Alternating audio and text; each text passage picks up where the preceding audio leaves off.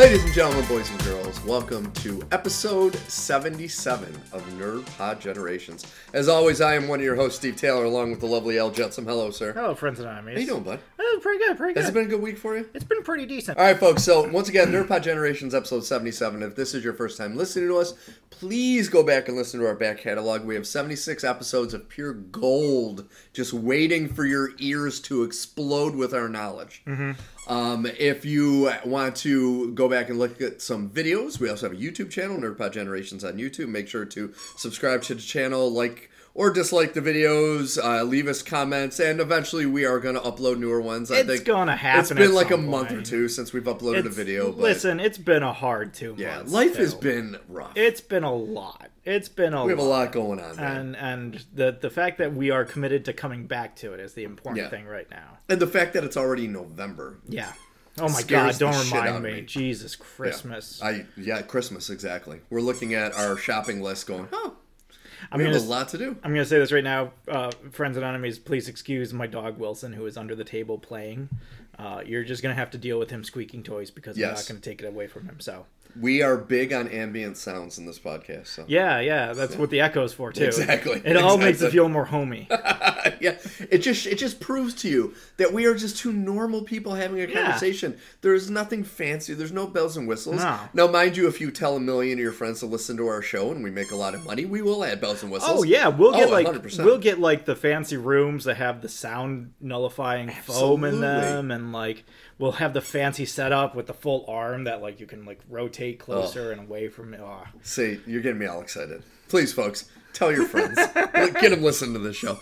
All right, so we start every show off with what I've been watching, reading, and playing. I have a couple things to speak of. Do Yeah. you want to start or do you want me to? Uh, I just had a few things I was going to hit on. I didn't Okay. have anything really in any particular order. After last week with our discussion vis-a-vis werewolves, which I've still been thinking about for the last week. And I had uh, my, my friend at work that listens to it. He said he really enjoyed listening Yeah. to us talk about werewolves. But I, I did watch Waxwork because I found it Oh, available think? on Vudu. I thought it was interesting. I thought it was challenging at times. But do you see what I mean? How, like, the, the vignette parts Yeah. look well made, but the parts, like, just in the museum look like it was shot by Yeah. some college kid? I will say the ending falls apart pretty spectacularly. oh, yeah. when they get to the full-on brawl, it's just like any level of decorum that the movie Well, if you before. think about it, that has to be what the people who watched Cabin in the Woods saw that, and they're Yeah. like, "Oh, we got to do the same thing." Yeah. Because all it was is all the monsters coming out and killing everybody. that was the other thing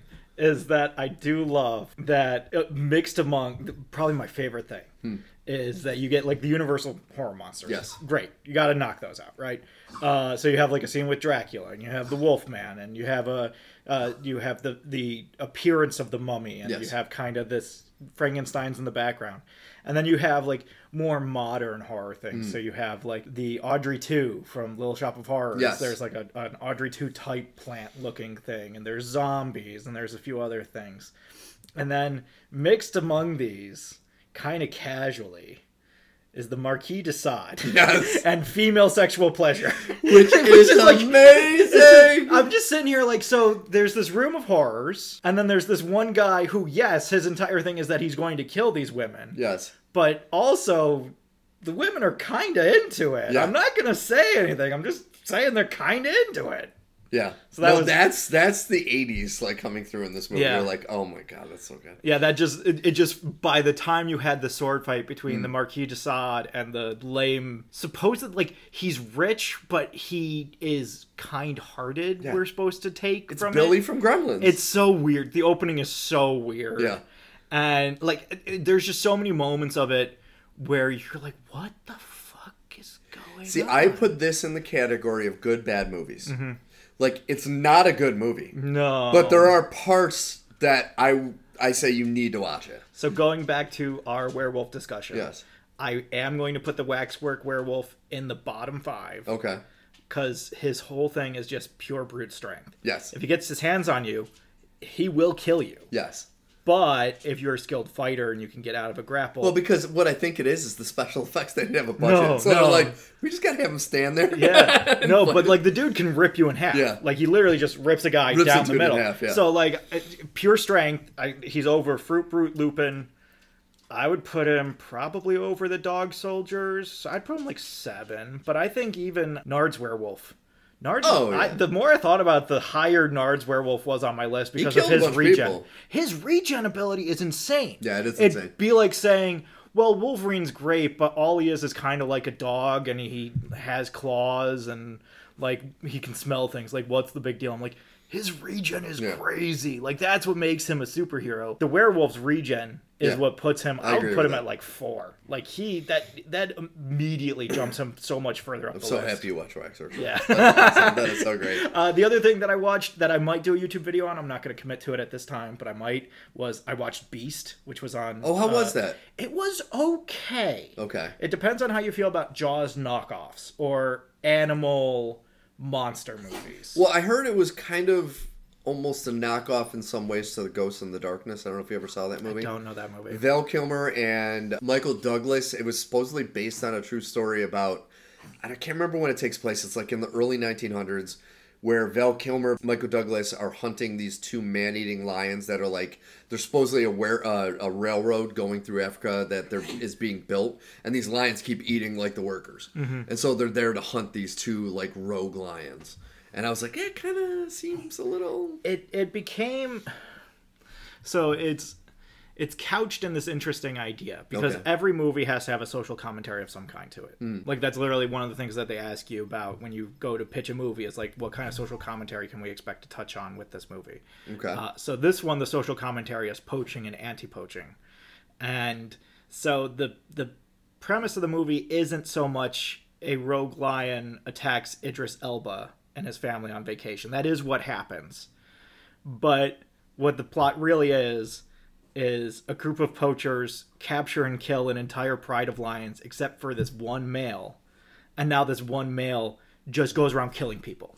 Like he kills an entire village of people. He doesn't eat anybody. He just kills the entire village. And he just goes around killing people. Okay. and like he is soul bent on just killing any humans he comes in contact with. So there was like this element of like okay. All right. I mm, i don't think that's really what is gonna be a thing here um so you have to kind of get past that element of the story Okay. but it is it's pretty good it's it's How not is Sharlto Copley in it? Because I love him. He's good. I wish he had a bigger role. It's Oh, he doesn't have a big role. so his role is he's the bushman who's taking them out and surveying everything.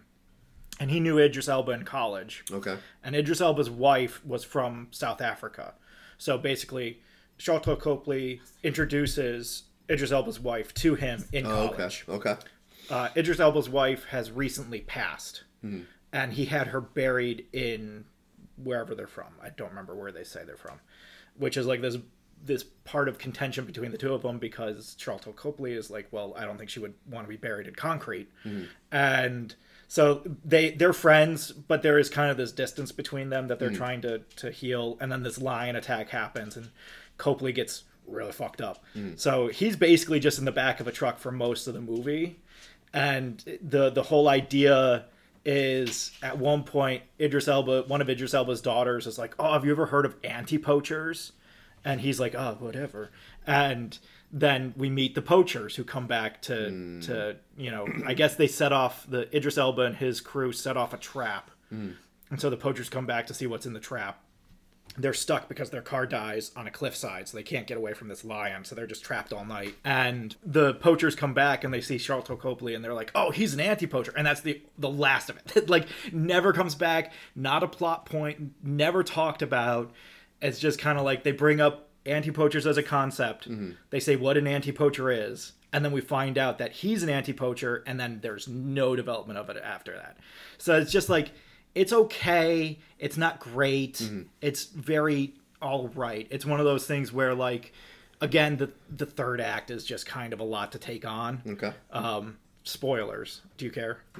Uh, so the the Sharlto Copley dies trying to stop this lion, and basically he lures him into a flipped vehicle, and he lights a flare and explodes the vehicle. And then Idris Elba and the girls get away, and they um, hike back to this school that they had found mm-hmm. on their way out into the bush. So they're holding up there, and the lion comes back, even though it was in the car while it exploded, and he's like burned and he's limping and everything. And I'm just like, I cannot follow you down this road anymore, man. I can't do it. Like I was, it was hard enough for me to be like, yeah, this lion's just going around killing people for the sake of killing people. But now it's like this indestructible lion Yeah. who It's the, Michael Myers of lions. Exactly. You're just like, I can't follow you down this road, man. And of course, the only thing that can stop a bad lion is a good lion. So there's a pride of good lions that comes along and saves them. Oh, you're kidding No, me. No, and that's the ending. to the- okay, that's the lamest part of the whole like thing. there's there's I guess the the setup is that Copley had raised the two male lions in this pride as cubs. And so he's like that. You, you've seen those videos of guys mm-hmm. that go up to lions that they've raised, and they like. So they do. They that. remember him Yeah. way. So they do that, but the the the queen of the pride won't let them get any closer. But they also see that she's hurt, and so this all doesn't come up into the plot at all, except when Idris Elba is trying to not be killed by the lion. Hmm. So I guess his plan is to go near the other pride of lions who will remember him from when he came back with Sharlto Copley at the beginning of the movie. Oh my God, that's a and then they'll save him. It, it just it was one of those things of just like this is how we're ending the movie. Okay, all right, fine. But there wasn't really any resolution, any storylines or plot. There there wasn't really any character development to be mm. found. It wasn't a bad movie. It just wasn't a great movie. It was like mm. a, a B minus movie. It was fine. B minus is still a Yeah. pretty decent It- score. it's fine. It's not gonna wow you. You're not gonna be sitting there like, oh, this is great. You're gonna be sitting there like, well, this is all right. I kind of like the concept and I kind of like the mm. execution, but this, this, this, this, this, and this. It is Idris Elba too. Yeah. and I love Idris Elba. Yeah, and he's good. I He's wish awesome. that he had just kept his English accent instead of trying to be American. I Oh, think- he did his American accent. What is this, The Wire Two or something? I know, It's right? Like, come on, man, let me be British. yeah, yeah. that's so dumb. Especially That's so because like I don't think Copley from South Amer- South Africa went to America for schooling. I couldn't Yeah. see him going to England for schooling. Yeah, that would make sense. Um, one of the interesting ideas that they bring up but don't do enough with is that Idris Elba is a doctor. So mm. as he finds people that are injured by the lion, he tries to save them and often can't. I got you. And so like that's how Sharlto Copley survives most of the movie is because Idris Elba's a doctor and he's constantly taking care of him. But it's just like I, again, I wanted there to be more here. Yeah. I wanted there to be more things done with all these ideas. There's a lot of really cool ideas here. Just you don't execute on any of them. That's too bad. yeah. I hate when you know, and that's that's unfortunately modern movies. Yeah. Nowadays, that's how the majority of them are. Yeah. they're just disappointing to an extent. So I think before I get into mine, we need to kind of touch on something big that happened, which is Mm. Yes. Henry Cavill is out as The Witcher after this next season, Yep. and Liam Hemsworth. Is in. Thor from the daytime talk show version of Thor yeah. is going to be our new Geralt. So I have nothing against Le- against Liam Hemsworth. I just haven't seen anything that I like him in. I'll be honest, I didn't hate the sequel to Independence Day that he was in. I thought it wasn't good, but it wasn't awful. Like I actually there were parts of it I liked and he was the male one of the male leads in it. The Um, only other thing that I, I know him from is The Hunger Games, which again is not a series that I like. So Yeah, like, not a massive fan he wasn't great in that, and I didn't like those movies at all very much to begin with. I just like he he was on a talk show and he was talking about when he was in the Expendables 2. Mm-hmm. And for those of you who did not see that, he dies early in the movie because Jean Claude Van Damme kicks a knife into his chest. And he said the knife was CGI and Jean Claude just had to kick him in the chest. And he said he got a full Jean Claude in the chest and it like knocked him to his knees. And afterward, Jean Claude came up to him and said, Oh, don't worry, it was a controlled kick. He's like, There's nothing controlled about it. You kicked me in the chest. Yeah. And no matter how much of a douche you are, you are still a great kickboxer. so he said he like knocked him to his knees. Yeah, that sounds but about I just, oh, listen, I I know people are excited about Cavill as Superman. Mm-hmm. I would have given anything for him to not do Superman and continue to do The Witcher. especially because the DCEU is dying.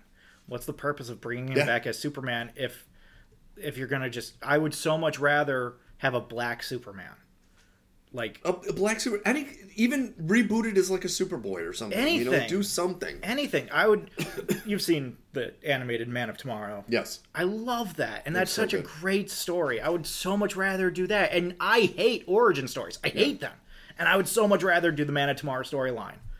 But if you think about it, I mean, Man of Steel, it was an origin story, but in my opinion, it was a poorly done origin story. Yeah. So it's like, of all the characters to reboot, Mm-hmm. they needed to reboot. Super- Like, if you're going to reboot the DCEU, it's the same thing if they ever decide to reboot Marvel, you have to start fresh with Captain America.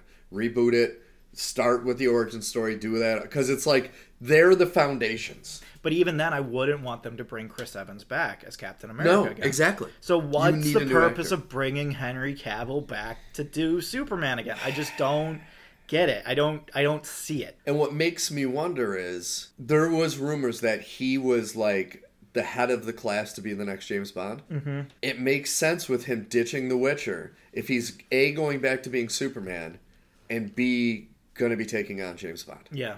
And if that's the case, I might be okay with it. If he is going to be James Bond, 'cause I think he'd be an awesome James Bond. But if he's not James Bond and he's just doing Superman or whatever, this bothers me because he is Geralt. Or if the script's not there, or if the director isn't there. Yeah. You know, like I remember years and years ago when they announced that they were coming out with a new Batman that wasn't part of the DCEU, but was going to be directed by Matthew Reeves. And they were like batting around ideas of how to do Superman around the same time. Uh, and the idea of having the guy who did Kick Ass and First Class, uh, Matthew Vaughn, the idea of, of having him direct a Superman story, I was like, that'd be really cool. I could get behind that. But just like going back to the well again on Henry Cavill, I don't. I don't see it, man. Because either you need to have it take place in the DCEU, in which case you might be able to pull off like a, a you know, fading glory kind of idea of let's just do one good Superman story before we close out the DCEU, or is this going to be part of Flashpoint? Like, what's the what is the purpose? Of I don't understand that. What And is it's the like purpose of any of this? And the thing is, is I didn't necessarily have anything against Cavill's Superman. Mm-hmm. I thought his Superman was fine, but once again, and I've beaten this like a dead horse. His Clark Kent sucked. I mean, you Yeah. barely saw his Clark Kent. But I go back to the fact that to Superman, Clark Kent is as important as Superman, if not Oh more yeah. important. Oh, one hundred percent. So you need to nail that. Yeah. Like it's even more than like people were were bitching about the Robert Pattinson, his Bruce Wayne being emo. Now it's like, yeah, but really Bruce Wayne isn't that big a deal. It's Yeah. Batman that you got to pull off. Well, like Bruce Wayne is a side character. It also depends on which version of Bruce Wayne we're talking about. Are we talking about the public facing perception of Bruce Wayne? Are we talking about the private perception of Bruce Wayne? Because the private Bruce Wayne is the most emo guy in the world. well, that's true. Don't even start with me. That's a garbage argument. That that's is just it's not that's a non-starter. If we're talking about the Playboy Bruce Wayne who's supposed to be face forward and all these other things, they weren't doing that in this version of the Batman. That wasn't a major plot point. So I, I, I think it's a non-starter on the issue. But I just the only thing I can think of is if they do Crisis. If they do Crisis and Henry Cavill plays Superman in Crisis, and that's why he's back, then I can be like, okay, all right, we're doing something here. Literally anything else, if this is just a run of the mill Superman story, I don't care. I don't care that you have Henry Cavill. That's not important to me anymore. You know, that hasn't been important to me since 2017.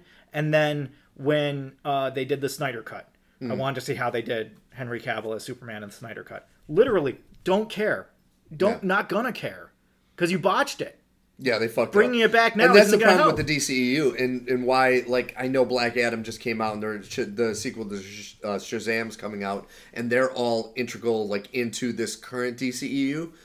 They need to reboot the whole thing. It's all going away. They've, It's gotta all go away. They've basically confirmed that they are getting rid of it in every but like we're but still getting. Aquaman two, and like all like they're still like going in on these things. It's like, did you see it came out? What I think it was last year. DC or the like HBO Discovery lost Mm-hmm. like two and a half billion dollars. They also recouped 16 billion in uh, tax credits. Yeah. So that's where all that went. Yeah. All those things that we all wanted to watch, all those things that everybody put a lot of hard work into. Westworld just got canceled. Yeah, I'm season five, which I wasn't really into Westworld, but I know a lot of people loved it. Yeah. and this season five canceled. They again, they haven't canceled Young Justice, but they have no plans to continue it. They haven't been in talks with the animation studio to continue it, and now they've canceled the comic series that runs alongside it. So probably doesn't look good. Yeah, I guess a- that it's a wedding's going to be the end of the series, guys. It's just a mess. It's just an absolute mess. Yes. I did want to say uh, while we're talking about casting news, Okay.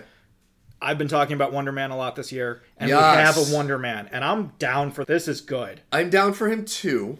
This is Yahya Abdul Mateen. Who played uh, Black Manta in Aquaman? Yes, and he played um, the lead in Candyman last yes, year. yes. He's he's been in quite a few things. Wasn't he in? Um, was in- Watchmen also. He was in the Wa- TV show. He was he was uh, Doctor Manhattan in Watchmen. Yes. and then I think he was also Morpheus in the most recent Matrix. yes, he was. He was. So he's great. he's a great actor. I'm totally pumped. I want to see his Simon Williams. What I'm hoping though, Mm-hmm. and once again, they are setting this up, especially with the the talk of Vision coming back in a new series. Oh, Vision West has Coast to come Avengers. back. Yeah, West Coast is the only way to go. They have to do West Coast Yeah. Avengers, and it's like I don't know. I'm trying to decide if it would make more sense to do it as a TV series, or to do it as because they already have like the Avengers moniker as a film series. West Coast Avengers might work best as a Disney Plus series. It could work as a Disney Plus series. My, I need to know a few things. I need because we can put She-Hulk, Ant-Man, Wonder Man, Hawkeye, Hawkeye. who uh, was the leader of the West Coast Avengers. one of them because Yeah. it's it's either going to be Old Man Clint, and he's just going to be the guy in the chair that calls out everything, or it's going to be Kate. I would honestly rather have Kate at this point, but she's also going to be in Young Avengers, so you Hmm. Yeah. can't have her. So I'm thinking time. Old Man Clint. Yeah. Because that gives him something to do. bring back Mockingbird Yes. because you've never done Mockingbird well. Even if you just have a different person whose code name is also Mockingbird. At this point, I'm going to say that Bobbi Morse is never going to be done well in the MCU. It's not going to happen. I'm not going to set my heart on it because it's just never going to be a thing. And like, I, I'm wondering how they would like bring back. Because I know West Coast Avengers also had Quicksilver and Wanda Maximoff. And they had U.S. Agent and War Machine. Yeah. So it's like, how far are they going into this? Yeah. So like I wouldn't be surprised if it's not a one to one ratio of hmm. West Coast Avengers. I wouldn't even be surprised if Hawkeye doesn't end up on either the Thunderbolts or the West Coast Avengers. Hmm. Because this is the MCU and we can't have anything nice. That's right. I'm still so pissed about the Thunderbolts. Nice. the fact that they're trying Taskmaster again. Yeah. You punted. You don't get to try again. Yeah. Okay? This isn't like you punted with 30 seconds left in the game. You don't get to get the ball back and try again. You punted. Yeah. Okay? You said, we're not doing this. Fuck off. yeah. Anyway. But no, I love the casting. Yes. There is still plenty of opportunity for them to fuck up the character, which I hope they don't. I hope they I don't. I love Wonder Man. Simon Williams is such an easy layup character. Mm-hmm. You start with him as an industrialist who gets put out of business by Tony Stark, doesn't like Tony Stark, has a feud with him, moves on with his life, becomes an Avenger, goes into acting, Yeah. becomes weirdly really good at acting, becomes like a top name bill star of acting. Yeah. Starts having conflicts with the Avengers because he doesn't know that their methods are the best way to go about things.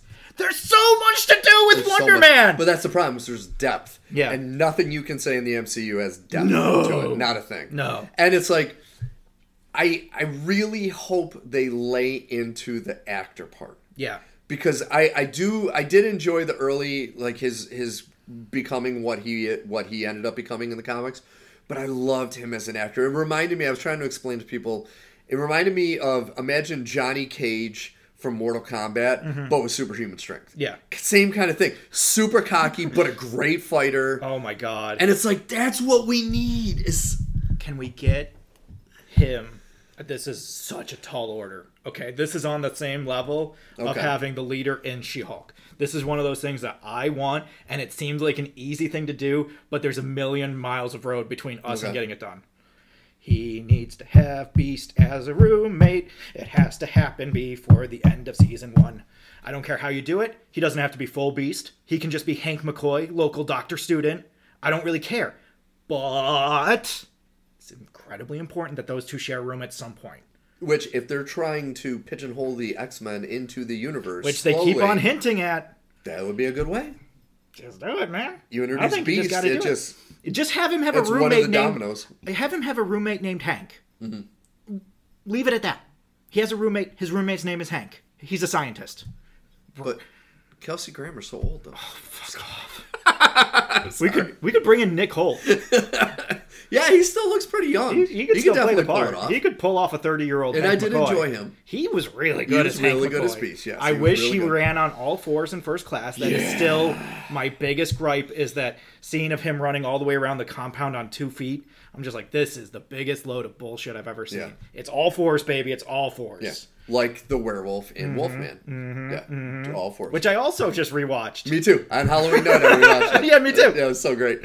Um, it's funny too. My wife came downstairs, and I'm like, "Listen, it's Halloween. I'm watching a movie that you will not want to watch. Are you okay with it?" She Yeah. goes, "Okay." Yeah. And then when he ripped the liver out of the guy, she's like, "Oh." Yeah, that was it. It's like, yeah, he bit a liver out of it, dude. It's that kind of movie. Yeah, it kinda happens. Um, I, I forgot that that was also directed by who might be my low key favorite director because every movie he does I love. Joe Johnston. Yeah. Who did the fucking Rocketeer? Who did fucking Captain America: First Avenger? Who did fucking this Wolfman? Like the guy does Hidalgo. There's so many Dude, movies Hidalgo he's done. was a very underrated movie. right? It was slow, which turned a lot of people off, but it was so. It was well very done. good. It was and very it, good. and it was I, I was disappointed that that didn't do better because that was the starring project for Viggo Mortensen right after Yeah. the Lord of the Rings movies, and Yeah. it's like fuck, I would really wish that would have because then he went on and did Eastern Promises and um, where he was History of Violence. History of Violence, which those two movies are Yeah. in my top like top thirty of favorite movies ever. I, I was watching History of Violence Uh. with two buddies of mine who are not as big into movies. They're they're big into movies, but they're not like big into movies. Mm. And one of them is very religious, uh, and very similar to who I was, but a little a little less so than Mm. I was. But but in that same vein of like oh. Uh, and we were watching History of Violence because I didn't know anything about it. I just knew it was this really good movie that had a great cast Mm. and had great reviews. And I was like, let's fucking watch it. And the scene the sixty nine scene is that what yeah. the scene where the, the wife comes out in a cheerleading costume and then he eats her out, I was just like, oh. And my Yeah. buddy is just next to me like, oh my god. yeah, yeah. That was a good scene. Yeah. Um, all right, all right. Anyway, so moving on. Do you know Bert Kreischer? no.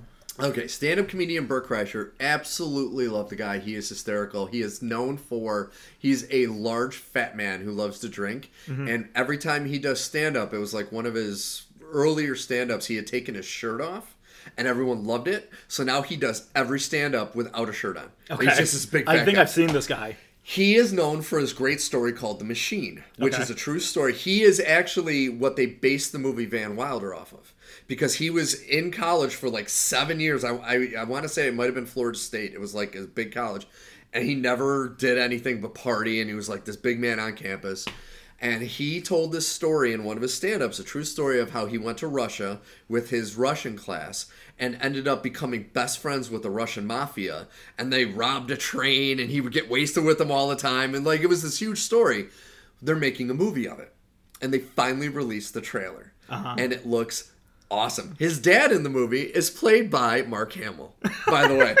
um, but it's it it's it by what I'm getting from the trailer, it's years later and it's the fallout from when he robbed the train and he stole a watch from this mafia woman's father and like it all this like it's really kind of tough to see where the story's going Is he starring in it? he's starring in it Okay. but it looks absolutely hysterical. Like this, there's a scene at the end where he rips. He's trying to help this woman who has something stuck in her leg, and he rips it out, and all this blood's coming, and it looks like she's gonna puke, and he's like, "Don't, don't puke! I'm gonna puke!" I'm gonna... And then he like pukes in his hand. He's and he puts it in his pocket. She goes, "Did you put it in your pocket?" He's like, "I didn't know where to put it." It was like little things like that.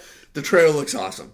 So I highly recommend people go watch the trailer and then look up Bert Kreischer the Machine on YouTube, and it's like a 12 minute clip of him telling the story for the first time. It's awesome. Yeah. And like it, I cannot wait to see this movie. It actually blows my mind. But the main thing I wanted to talk about, I was very curious about this show when I heard it was coming out. Now, as a preface to this, years ago I worked as a manager at Blockbuster Video. It was my all-time favorite job ever I can't imagine why. because I was that guy. People would come in and be like, "Hey, I'm looking for that movie with the guy and that thing." I'm like, "Oh, Top Gun, it's over there." Yeah, that's it. And like they go get it. Absolutely love the movie, or I love that job. Um, and I was there when Netflix started to become a thing and offered themselves to Blockbuster, and Blockbuster laughed them out of the room, and then slowly got put out of business. by Yeah. So of course now Netflix created a show called Blockbuster I saw this. about the la- last. Bla- Did you watch it? I haven't watched it. I just saw that it was a thing. Okay. A, I love the irony. The company that put them out of business is making a show about them. It stars Randall Park. He plays Kim Jong Un. Folks who don't know, in the interview, he was also in the MCU. He was the FBI the agent FBI in Ant-Man and and in WandaVision. And he's also in the Young Rock right now. Like he, him and the Rock like talk before the show. and, uh, Oh. um, it is atrocious. Is it really bad? Now, mind you, I've only watched one episode. It is so horribly not funny and terrible. And of course, his employees, because the whole storyline is, the it, it starts with they're in this they're, they're working in this blockbuster, and he gets a call saying, "You are the last blockbuster. The last seven have closed. You are the only one left, and corporate is out of business. Good luck." Phone hangs up. And he's like, This is the right." blockbuster in Alaska or wherever it is. No, it was uh yeah, was it Alaska or Oregon or something like that? But it, they were the last one. So of course, all of the employees are quirky in their own way, and it's so blatantly awful. And JB Smoove, who I love, especially from like Curb Your Enthusiasm, and I love him. He plays the owner of like a party city, who's like high school friends with Randall Park's character. Oh my god, he's not funny, and the whole thing is so bad. I was watching it. Uh, was it yesterday or the day before? And my wife came down to do some work, and I looked at her. I was like, I don't think this is good. And I was like ten minutes into it, and when it ended, I was like, that's so bad, and it really was. Like it is horrible, and I wanted to like, folks. Once again, when we trash something, we go into it wanting it to be good. Yeah. I wanted this show to be good. And one of the problems I think they have is even though it's a Netflix show, it's scripted like a like a uh, network show. Mm-hmm. It's like if they had vulgarity and nudity, whatever, Yeah. make it more of an adult theme. Kids aren't gonna watch. Th- what kid wants to watch something about? They don't even know what They blockbuster, don't know what Blockbuster is. Exactly. They have no frame out of reference for what it so is. long. People in their twenties don't know what the hell Yeah. blockbuster is. Make it for adults. Make it with. Make it very like gr- blue and blue Make it clerks, but in a blockbuster. Exactly. Thank you so much. Yeah. And no, Nothing. it is completely sanitized and it is horrible. Mm-hmm. If like it makes some of the Adam Sandler movies that have been on Netflix look good. That's how bad it is. Woo. Like I did not laugh at one thing. Not even like a chuckle or a smile. I had a deadpan look on my face the entire episode. You know what's the worst about those types of shows that you What's know that? ABC and NBC and CBS all passed on? Uh, is they still have the breaks for laughter, even if there's no laugh track. Yeah. So you hear this incredibly unfunny joke, and it just hangs in the air like a fart. And then another one comes through, and you're just like, I hate this. Yeah. I haven't watched the show, but that's what it sounds It like to me. so bad. Yeah. Like I, I really typically I would tell people, you know what, watch it just so you could see what I'm talking. I don't even want you to waste your time. Yeah. I really don't. I need you to just trust my judgment on this. It is horribly bad. We'll come back to this concept in 10 years and make it a movie. Yeah. And see if we can do it better that time. But you know, like even they did with waiting. yeah. That was R rated. Yeah. But it was R rated. Oh, it's definitely R-rated. And so was um uh, Slammin' Salmon, which is a very underrated movie. You ever heard of Slam and That's Salmon? Broken Lizard, right? Broken Lizard. Yeah. So it's definitely I- R-rated It was right after beer. Lizard. Mm-hmm. It was right after Beer Fest, which I loved. Beer Fest like that. Everyone is like Super Trooper, Super Trooper, Super Trooper. Love that movie. Beer Fest and Slammin' Salmon, I think, are on like a new wavelength above I think I saw Beer Fest before I saw Super Trooper. Yeah, And it was and Beer Fest is so good. it's just a it's just an overwhelming experience. I think I did a double feature with a buddy of mine, one of the same guys I watched History of Violence with. Not the he's not the religious one, uh, but we did a double feature of 300 and I think the first two thirds of Beer Fest, and then I had to go because this was back in high school. oh, so you didn't see the end. I love the end of Beer Fest is great. Um, especially the post credit scene is them walking down an alley, and all of a sudden a door opens and all this smoke comes out, and Willie I do Nelson see comes this. out. Yes, I do remember the scene. Yeah. Yes. hey, you guys, we got a pot fest or whatever. Yeah, let's do it. Um, but no, uh, Slammin' Salmon. It's Michael Clarke Duncan is a retired boxer who owns a seafood restaurant or like an upscale one, and he needs ten thousand dollars to pay off like some mafia guy, and so it takes place in one night in this restaurant. And all the staff has to make this ten thousand dollars for him, and it's awesome. It's I highly recommend for people that want to watch a restaurant movie. Of course, there are things that embe- are embellished, but for the most part, it is what happens in a restaurant on a busy night. That's one of those things I'm getting really annoyed with, is this idea of uh, movies embellishing things and that being bad. I'm like, that's always been the thing. Yeah. That's that's But see, never. what I liked about the embellishments, and yes, folks, this is one of our million tangents we go on. oh, well, we don't have a plan this episode. This episode could just be tangents. Well, that's true. um, the embellishment in um, waiting always pisses me off, which is them spitting in people's food. Yeah. I have worked in restaurants for 30 years. I have never seen somebody spit in people's food. Mm-hmm. That is not like it, it probably happens, but it does not happen in the frequency. Now, in Beer Fest, or not Beer Fest, in Slammin' Salmon, somebody returned something and they throw that shit in the microwave. It was like a $30 piece of fish thrown in the microwave. I have seen that. I have done that a million times. It's like, you want well done? I'm going to throw your steak in the fryer just to get it. But like, things like that, nothing that's going to make somebody ill or kill Yeah. them, but just something that is going to irritate them. yeah. Um, but I highly, highly recommend that movie. It's so good. It's not even part of my list tonight. Yeah. Of my three obscure films, but I still, i i as far as Broken Lizards go, that is one of my Yeah. all-time favorites.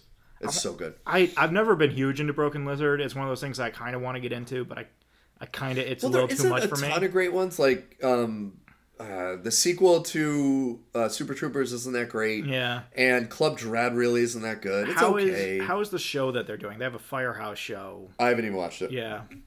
So, So we'll who see. knows? The blockbuster show. Do not watch it. Okay, we've got to delve into Andor. something I'm very excited to talk about. Andor episode nine. Yeah. Holy shit! The show keeps getting better. Al, how does it get better and better That better? ending scene might be one of the best scenes of TV I've seen all year. Yeah. where it, they're just discussing what happened on level two. Oh! Andy Serkis in the show Oh my god! is so If he doesn't get an. Emmy for best supporting actor, I want to burn the Emmys down. he's so good. He's so good. He's so good in this episode alone. When he, yeah, when they're walking and, and Andor asks him the question again, how many guards, and he doesn't even look at him, he just says it because Well, like, you could see in his eyes There the was rage. the so the setup to the episode. One of the things I actually like about this show is that unlike so many other shows where you're waiting for the next fight scene or it's kind of simplified so every episode has its own plot that is integral to the one episode and then moves on to whatever happens next. No, this is just an ongoing growth of what's happening and all these various storylines Yes. that have gone on. So we're still in the prison and uh, Andor has made some friends in the prison. He now has some people on his side that are planning a little breakout, and he keeps on asking Andy Serkis how many guards are on each floor, and Andy Serkis says, "Shut up and work." Yeah. and they have many conversations that effectively boil down to shut up and work. And halfway through the episode, some crisis happens. Yeah. And it's this great piece of storytelling where you just see a lot of people running around and you're like, what's going on? And all And the characters are like, sign what's going on? language thing in between Everybody's freaking out. Everybody's freaking out. Andy Serkis is trying to get everybody to stop freaking out. And then it comes up, oh, something happened on level two. Yeah. Okay, what the fuck happened on level two? And then we go to bed for the night. And then we get up the next morning and we talk to night shift. And they're like, oh, everybody on level two died. Yeah. And we're not supposed to know why. Yeah. And so it, the discontent is rising. And there's an old man in the prison who dies because he has a stroke while working. Which, before we get onto that, um, the whole reason that is the that whole floor died is they found out that no one gets out of this prison. That's what I was about to lead to, yeah. Yeah. Because that's what ends up pushing Andy Serkis too far is that they find out that when you are released, you're basically picked up and brought back to another section of the prison where nobody knows you. Yes. And so you just start a new rotation on that And section. that's what makes the death of Olaf, which is the old man, and a little trivia, Mm-hmm. he is in the Tim Burton Batman. When Batman holds the criminal over the building in the beginning and says, "Who are you?" He goes, "I'm Batman." That's the guy. oh, yeah? That's him. It's younger. Wow. Because I'm watching that. I'm like, God, he looks familiar. Yeah, he's the one. Who are you? I'm Batman. That's the guy, the, the criminal. They euthanize him Yeah. for his own good. It was Yeah. like, holy shit. yeah. That was so crazy. It, the whole thing, the last scene of that sh- of that episode was so good. Oh it was some of the best writing and storytelling I've seen literally all year. It was it was so good. It was earth shattering Yeah. good. And just like there's other stuff happening in the episode, we find out that Vel is related to Mon, Mon Mothma, Mothma's niece? and uh, there's issues going on with Mon Mothma's finances and who's really in on this rebellion. And And that scene with her in the Senate, and Yeah. everyone starts chiming out because they're on the Emperor's side, and she's like watching. and she's just trying to keep her voice she's loud so enough trying, and you're like, holy crap. yeah, But that scene when Vel leaves, I was just just taken aback by how beautiful that shot was of Mon Mothma standing framed in the archway Yeah. as the camera slowly pulls back, and I was like, "That's gorgeous. yeah. That's a better shot than ninety percent of the Star Wars movies. The costuming in this show. We haven't Oh. talked about the costuming in this show. So good. It's so good. It's so good. and and it just shows you so much about the characters and their mindset. Yes. And whether it's Syril with his stupid faux tie that's just like on this little D ring on his neck, and Oh my God. uh, or like the Imperials. The Imperials costumes are of course where they need to be, uh, but like the way that you can tell the difference in Vel by her clothes. Yeah. And by her attitude, you can see where there's this very clear disconnect between what everybody thinks is going on and what's actually going Yeah. on. And then when I was going into this show this week, I read a little spoiler saying in this show you see the brutality of the Empire, mm-hmm. like the true viciousness. And at first I'm like, eh, until you get to the torture scene, Yeah, that was crazy. and you're like, I don't give a shit about Poe getting tortured in The Force Awakens, Mm-hmm. or even Han Solo getting tortured in Empire Strikes Back. The torture they did on Bix, no, that's the next level. the psychological torture, breaking her mind with Yeah. like the cry and the tears and screaming of like, yeah.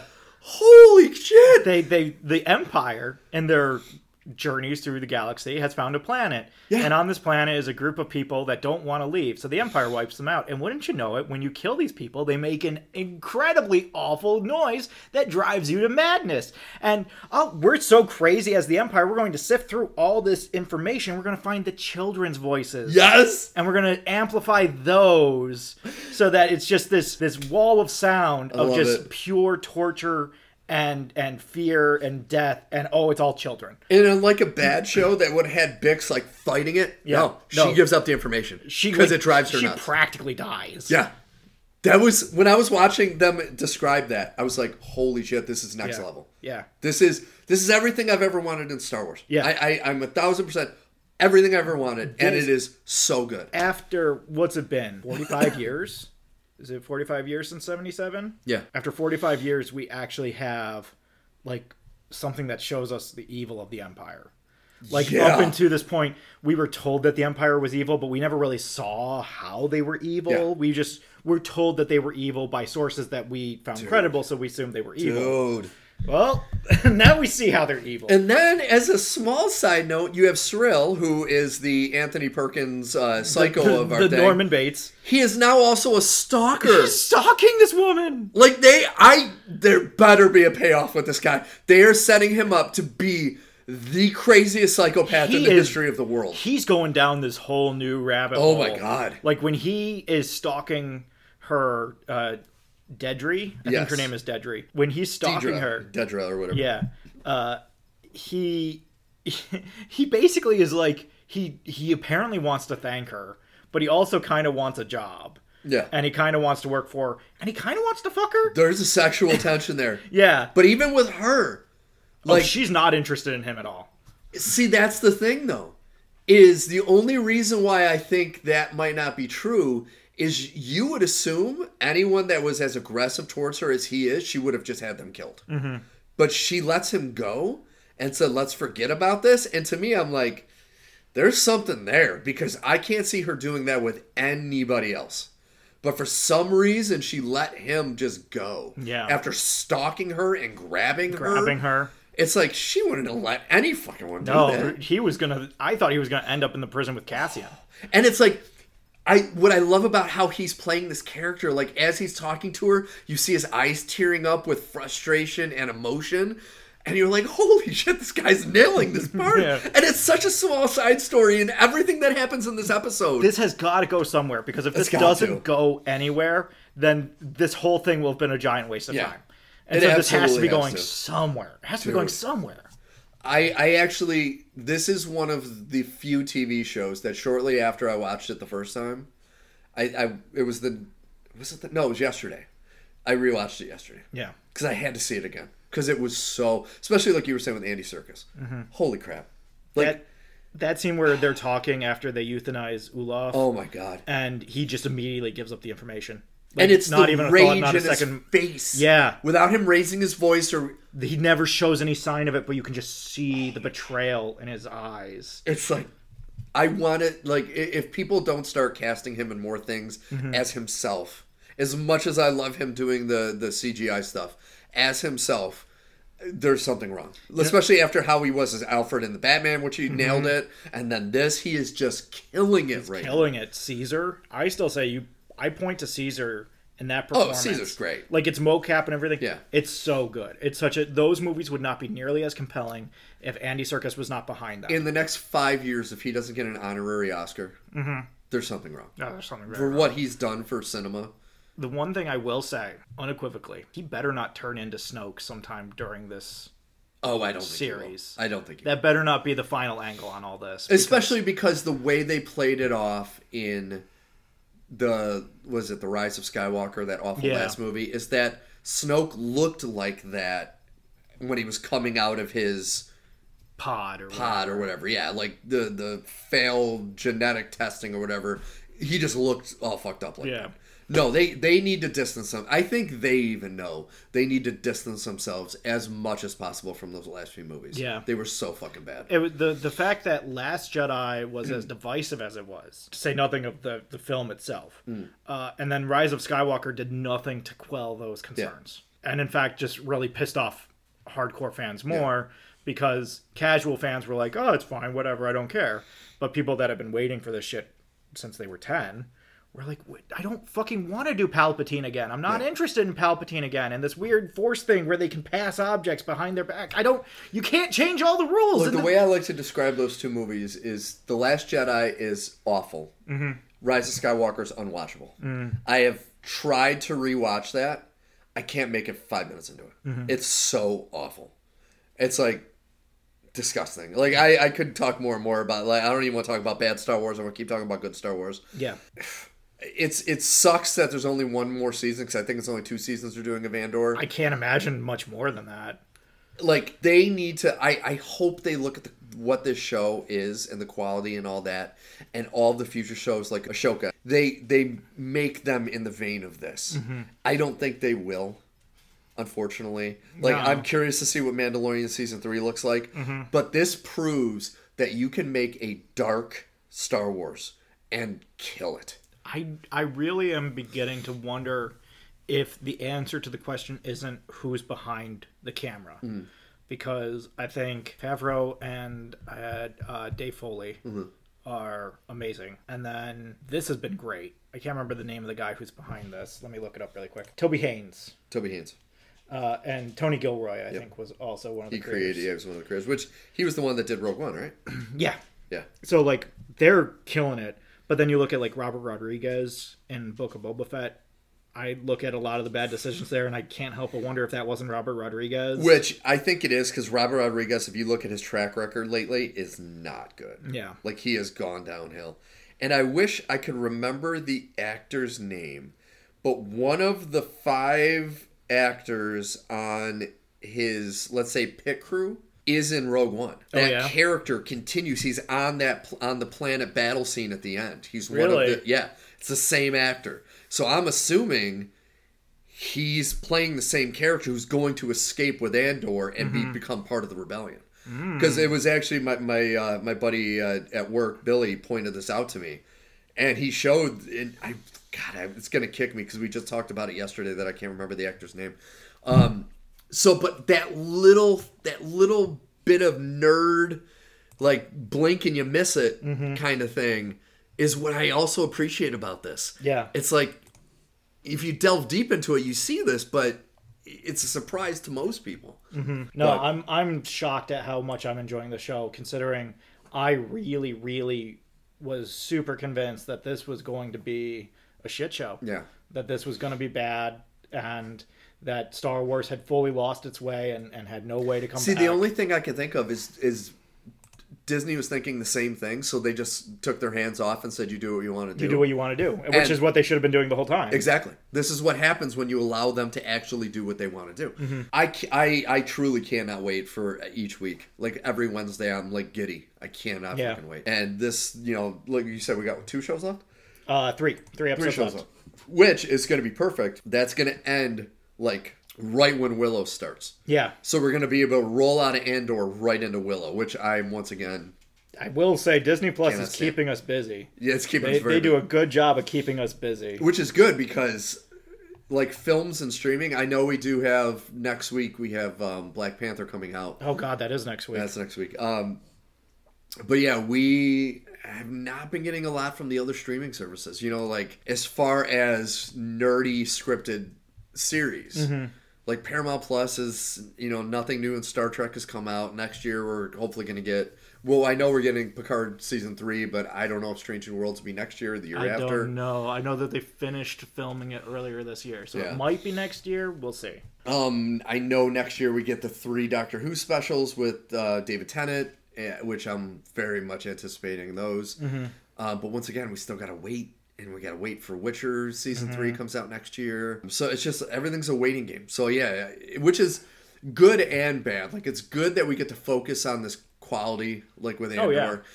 And then, but bad that we gotta wait so damn long. Yeah, it's a pain in the ass. Yeah. There's no doubt about it. It's a pain in the ass to have to wait for all this shit to come out. But as long as it continues to be of this level of quality, Yeah. I'm fine with waiting. It's, Exactly. it's the issue is when I'm waiting for something to come out and it sucks. Which what we're one thing I was I was uh, going to talk to you about, which we'll talk about it on air. Um, they're pretty close to coming out with the third season of Mythic Quest.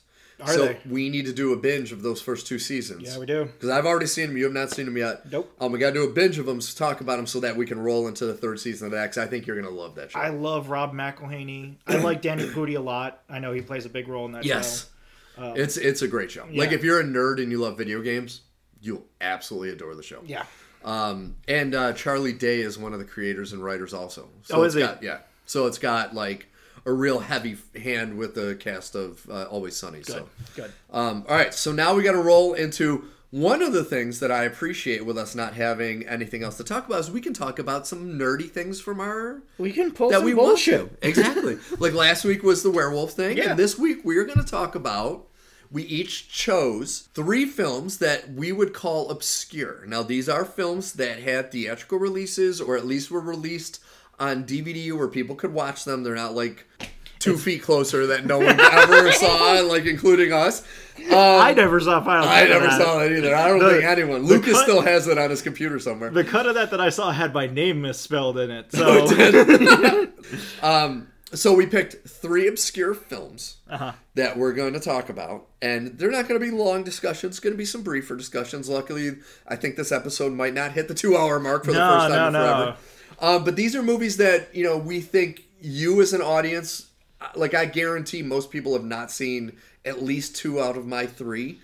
Um, but these are ones that are fun to watch. Like Yeah. you should watch these movies. there's they they were overlooked when they came out. Exactly. Or have been largely forgotten. yes. Or were never known in the first place. and I am going to start Go ahead. with my first one is a British horror comedy from 2004 called Freak Out. Ah. Okay. I thought you were gonna say Fido. No. No, no, no, no. Fido, I, I wasn't a big fan of, even though I love Billy Connolly. Um, Freak Out follows these two losers that are huge horror movie fans. I, they're like, I don't know if they're teens or early 20s. And they come across this escaped mental patient who is goofy. He's not scary, right? He's like, like how he talks and all goofy. And they decide they want to train him to be their own serial killer like a Michael Myers type Yeah, thing. yeah. And so they go into this hardcore training to train this escaped lunatic to become a serial killer. And it is goofy. It is really funny. Like it's it's it's a low budget British, so it's like it's not a huge well made film. Mm-hmm. It's a good bad movie, the ones I love. But like it has at the end, he actually the the goofy guy finally something clicks and he becomes the crazy serial killer and they don't really have control over him anymore.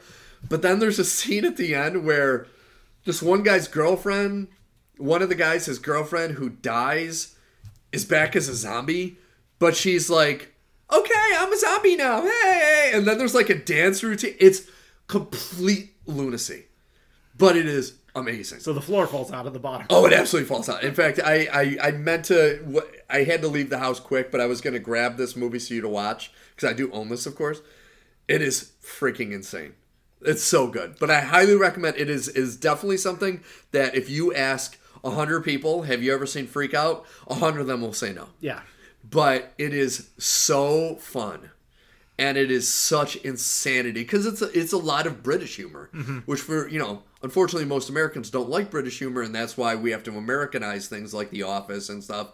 Even though The Office remake was good, but a lot of the uh, American remakes of British stuff sucks. Oh yeah. Um, good example of that is The Doctor Who Funeral. movie. Well, Doctor Who movie did suck, but there's a great movie called Death at a Funeral, which is a British movie directed by Frank Oz, which is weird. But then they Americanized it, and it was horrific compared to the British version. Yeah. Um, the one standout that I've heard is that Peter Dinklage plays the same character. Yeah. In every iteration, because there's also an Indian version of it that they made. Oh, I didn't know that. Uh, he w- he said he would have played the character again if they'd asked Yeah. him to for the Indian version. But yeah, he played the same character Yeah, it's- in both the British and the American one, and apparently even that you can there's still a, a downgrade. Oh yeah, absolutely. Because you know, the British humor is more subtle Mm-hmm. and silly, where American humor is loud and in your face, and it's like I don't want that. You have Chris Rock leading the way of the American version. Yes, with Martin Lawrence. Yeah, so you know it's going to be loud and Yes. bombastic. And then you have one of the trademarks of the movie is uh, in the original, Alan Tudyk takes, I think it's shrooms or acid or. It is um, his girlfriend's brother works at a, or he knows somebody from a college, and they created this like acid LSD type Mm-hmm. medication that Alan Tudyk's character thinks is Valium, and he's all nervous because he's going to this funeral and then meeting his girlfriend's family, and so he takes it, and it is hysterical. yeah. He is so funny. And so they replace him with James Marsden. Yeah, and I like James Marsden. Yeah, it's fine. It's just it's James Marsden, so it's it's always going to be the B class Yes. version of it. It's just it's I don't have anything against James Marsden. I've seen him in a lot of stuff, but I think the fact that the funniest thing I've ever seen him in was an outtake from Sex Drive where uh, they open the garage door and one of the characters sees him and is like, "Oh shit, Cyclops!" And it's like, Oh, so- "That's it. That's the funniest thing I've That's seen awesome. him in." See, I loved him in. Uh, did you ever see Hairspray, the Hmm, yeah. musical? He's awesome in that. Like he's he's great in a lot of things. Like I even liked him in Sonic the Hedgehog, but it's like he was not good. In- it's tough to follow Alan Tudyk. Yeah. in anything. And anything. Yeah, I can't even imagine. I know I, there's talks of making a Dodgeball two, and if they get anyone else to play Pirate Steve, I think there would be an uproar Yeah. because he is that character. Yeah. Uh, but yeah, so Freak Out is my number one, is my first one. Highly recommend it. Once again, it has no big name actors. Like you would not recognize anyone from this movie. It is just goofy, stupid, and fun, and it's not really gory at all either. It's just goofy. Mm-hmm. But highly recommend Freak Out. So my first one, not quite as old, but also in the 2000s. Uh, well, I guess 2015. So not not the 2000s, 2000s. But Okay. We're post Y2K here. This does have a lot of people that you'll recognize. Uh, is a movie called Mr. Right, which not a lot of people saw when it Is that came the out. Ellen DeGeneres one? No, this stars my favorite, Anna Kendrick, and Sam Rockwell. Okay. Sam Rockwell plays a hitman who had, I think, head trauma and has realized that he doesn't want to kill people anymore. Okay. So he's going to kill the people that hire him to kill people. So he still is in business as a hitman. And then when he's hired, he goes to the person who hired him and kills them Interesting. but he's trying to go about having a normal life. He meets Anna Kendrick, who uh, is this paleontology major who can't get anything in her life to go right. Everything always goes wrong. She's sexually at- attracted to Lex Luthor. like all these crazy things uh, that go on with her. And she meets Sam Rockwell. And they just kind of hit it off and spend an afternoon together, and then they start dating and she does he's totally upfront with her that he's a hitman and she just doesn't believe him. And so you get to the scene where they're after a date, they're hanging out, and the because any movie I love can't be fully serious. There is this very goofy undertone, which is that Sam Rockwell is attuned to the flow of the universe. So this allows him to do unlikely things, Okay. like catch knives out of the air. So he starts telling Anna Kendrick, like, just start throwing knives at me. And he, he like catches them. And then he tries to show her how to do it. And it's like this whole thing of just like feel the motion of the universe around you. And it's just So he's the Obi Wan to her it's, Luke. It's very silly. Yeah. Um, but the second half of the movie is great because the while all this is happening, you have two other storylines. One is Tim Roth is the guy who taught Sam Rockwell everything he knows. Okay. So he's trying to rein Sam Rockwell in because he's bad for business. And then you have Anson Mount and uh, what's his face? I love Anson Mount. uh, James Ransone, who people will know from It Chapter 2. He played Okay. Eddie in It Chapter 2. So they're a local mob concern that are trying to get their feet under them. And they decide to hire Sam Rockwell to kill one of their rival guys, which of course means that Sam Rockwell now has to kill this entire mob. Uh, but it's it's hilarious because you have Anson Mount plays the the head of the mob, but Anson Mount is also in a anger management program. oh jeez. So he keeps on being pissed off and he'll like grab a gun. And then his sponsor, who's also his right hand man, will be like, Remember? And he's like, one, two, three, four, five, six, seven, eight, nine, ten. I apologize. And it's just like this ongoing thing that he's always That trying. awesome. It's it's really It has funny. it has hints of Grosse Pointe Blank in there. oh, so- definitely, definitely. And Anna kicks ass by the end of it. Oh, Anna kicks serious ass by the end of the movie. It's really great. It's really funny, and you have uh, RZA shows up out of nowhere. Oh, really? Uh-huh. As a they're they're handing out weapons to the various mob members, and RZA gets like a blunderbuss, like an old school 1900s blunderbuss. He's like, "What the fuck do you want me to do with this?" And so he does shoot Sam Rockwell with it, but it doesn't do anything because it's like this ancient gun, and Sam Rockwell's like, ah, hey, that's like a crazy gun. And like they hit it off and they start talking about mob stuff and killing people. And later on in the movie, when Sam Rockwell's trying to tear through this entire mob, Riz is outside eating a bag of gummy bears. And so Sam Rockwell comes up and he's like, hey, what'd you got? You got bu- gummy bears? And he's like, oh, yeah, you want one? And he's like, uh, I'll take the green ones. He's like, oh, that's good. I don't like the green ones. It's like this really charming, very silly movie. And it has a great cast. Is it streaming on anything? Do you know? Uh, I can, Probably. I can look. I don't know. Because that, I I want to see this now. Because I love Grosse Pointe Blank, and it, it- a lot of what you're talking about has a lot of beats that sound. It's on Netflix. okay, I'll have to look that up. Mr. Yeah. Wright, you said right? Mr. Right. I also have a DVD copy if you want to just Okay. take that home tonight. But I love it. It's so good. It doesn't hurt that it stars Anna Kendrick and Sam Rockwell, who are two of my favorite actors of all time. Like, He'll just- always be Guy to me from like Galaxy Quest Yeah. until the day I I, die. just, I love Sam Rockwell. He's so good. He's so good He's in such a great everything he's in. He's Yeah. just so ridiculously good in everything. Because the in. same year he did, I believe it was the same year he did Galaxy Quest. He also did Green Mile. So if you want to talk about a stretch from one Mm-hmm. Yeah. performance to a next, holy shit! There's uh he was in a mob movie called Heist. That's a David Mamet movie. Yep. Fully different than anything else he's we've we've talked about. And then Moon. Moon. Oh my god, Um, Moon was so great. No, one of the great things in this is that uh, he so he he wears a clown nose Okay. as his costume. Like that's his whole costume. He just puts on a clown nose. He dances everywhere. like his whole thing is dancing because Sam Rockwell's an amazing dancer.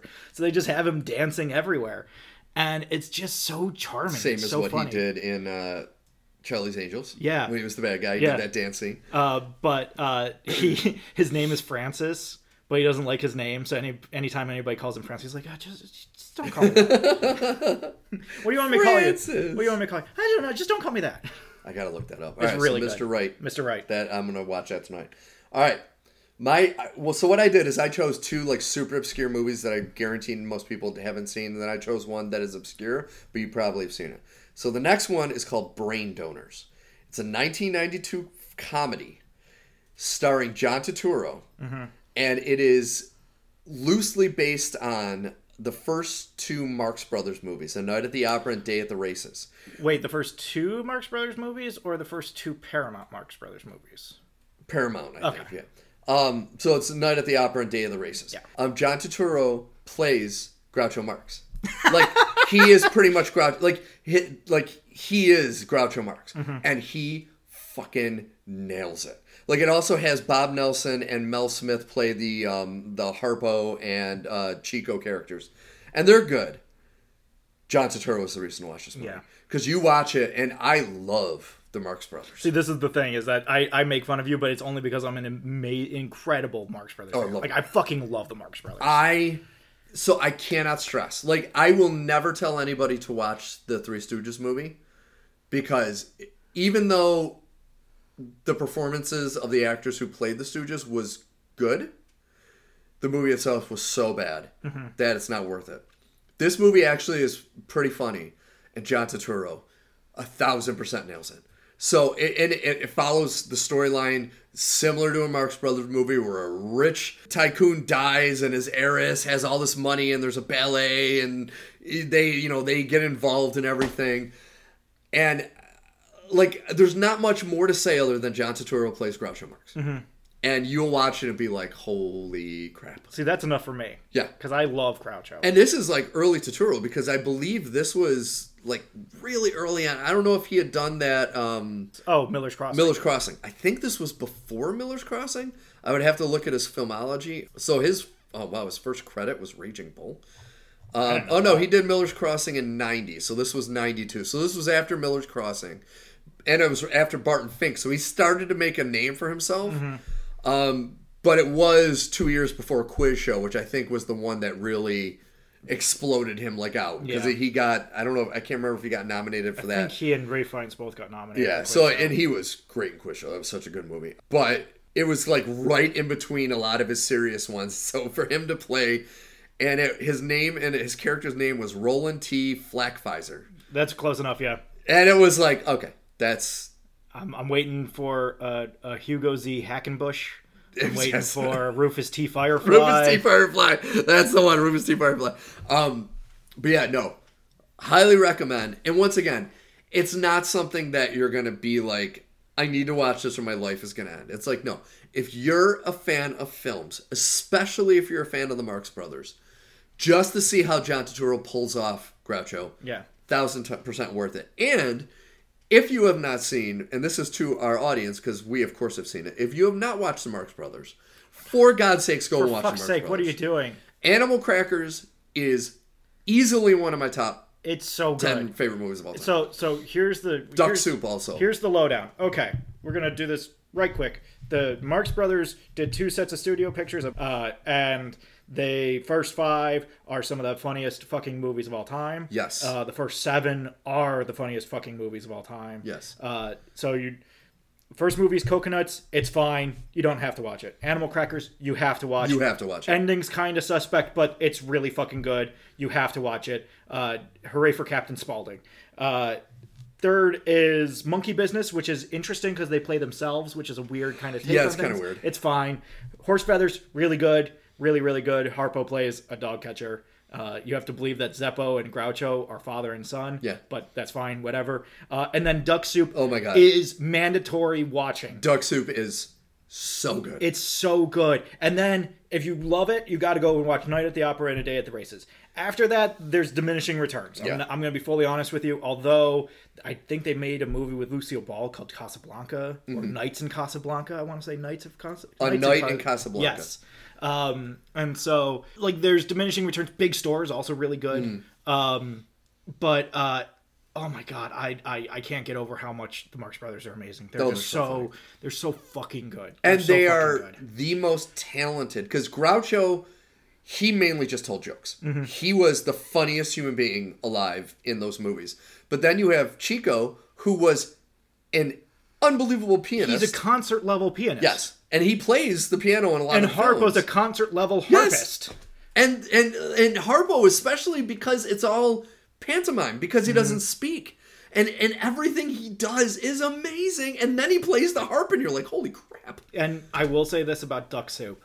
Because the the harp stuff is impressive, Yeah. but it does slow down the movie quite considerably. I mean, most of the music stuff does. It's Yeah. more of like enjoyable just to watch. yeah, especially when you get to like a day at the races, there's a few musical numbers that you're like, okay, Yeah. all right, let's let's speed it up. Let's speed Get it up. this in. Um, but fucking duck soup in the scene where uh, it's Harpo, Chico, and Groucho sitting around the cabinet table after the cabinet has left, and they're just going around in circles. And Harpo has the tattoos that he's showing him to tell his story, and he's like, "Where do you live?" And he opens up his shirt, and there's a doghouse. And Groucho goes in, oh, it's not much, but it's home. Meow. And then a dog head comes down and barks at him. He's like, oh, I love those guys. I But the whole love it. was it Animal Crackers with the Maurice Chevalier when they were trying to get off the boat, or was that Duck Soup? I'm, I get them Uh, confused. that is, I think that's a night at the opera. No, it wasn't Night of Opera. No, It was either Animal Crackers or Duck Soup, and I cannot. the the Chevalier. The Maurice Chevalier when they're trying to get off the boat and they're all pretending to be Chevalier. oh, that's Monkey Business. That's monkey business. That's Thank monkey you. business, That's yes. monkey business. That scene alone, there's nothing that has come out in comedy since can top even that scene. Mm-hmm. because is just pure genius watching them go between the line. And then when the guy passes out and Groucho's like quick quick everyone get around so he doesn't recover. It's like if you don't if you're not listening and you don't hear the words he says you're like what did oh he say? My god. quick quick closer so he doesn't recover. It's like that is pure genius. For me, it always comes back to the beginning of Duck Soup when uh, they they sing the national anthem of Fredonia. yes and Harpo or Groucho is late, and he's he's in the apartment above. He slides down a fire pole. He runs over and he sees a bunch of people standing with swords up. So he goes over and he pulls out his cigar and he holds it up like a sword.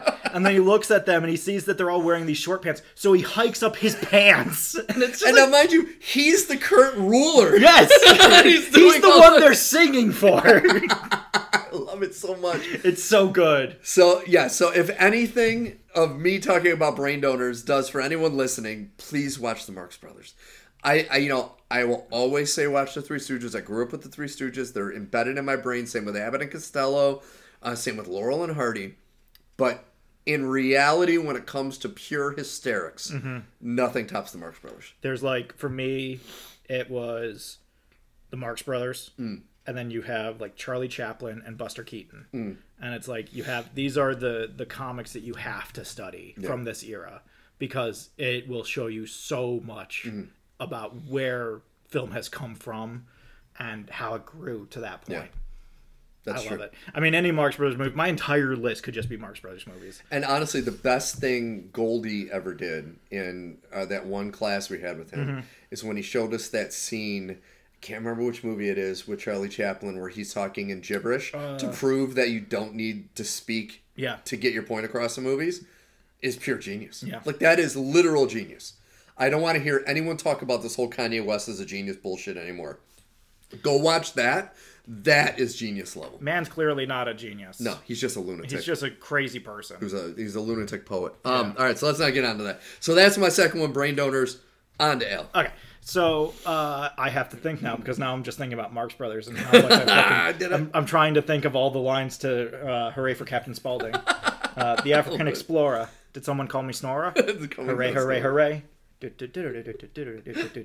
All right. So my second one is uh, you may have heard of it. It came out right before, or no, it came out in 2000. Uh, okay. I, I picked this for a 90s movie because it sticks out in my mind as a 90s movie. Apparently, it's not. It came out in 2000, but bite me, I don't care. Uh, Titan A. Oh, yeah, I yeah. love that movie. Yeah, that's a movie that no one has heard no. of. No one talks about. It's one of the last Don Bluth movies that Fox did. Uh, and it's an edgy animated movie. This is not like a kids animated movie. It was Matt Damon that voiced the lead. Matt right? Damon, Drew Barrymore, John Leguizamo, fucking uh, the guy with the face, Nathan Lane, Nathan Lane. Bill Pullman plays Oh, the wow. villain. Uh, it's it's a great movie. it's it's very good silly. Has a lot of butt rock. Yes, so if you're does. into butt rock, if you like Creed, man, have I got the movie for you. Uh, but I I can't get over how much so I like this movie. It's it's very action heavy. It it's a it's a spacefaring movie. Basically, the plot of the movie is an alien race comes and destroys Earth, and the son of the lead scientist uh, is put on one of the many escape crafts that are leaving Earth, and the scientist has designed a way to basically recreate Earth.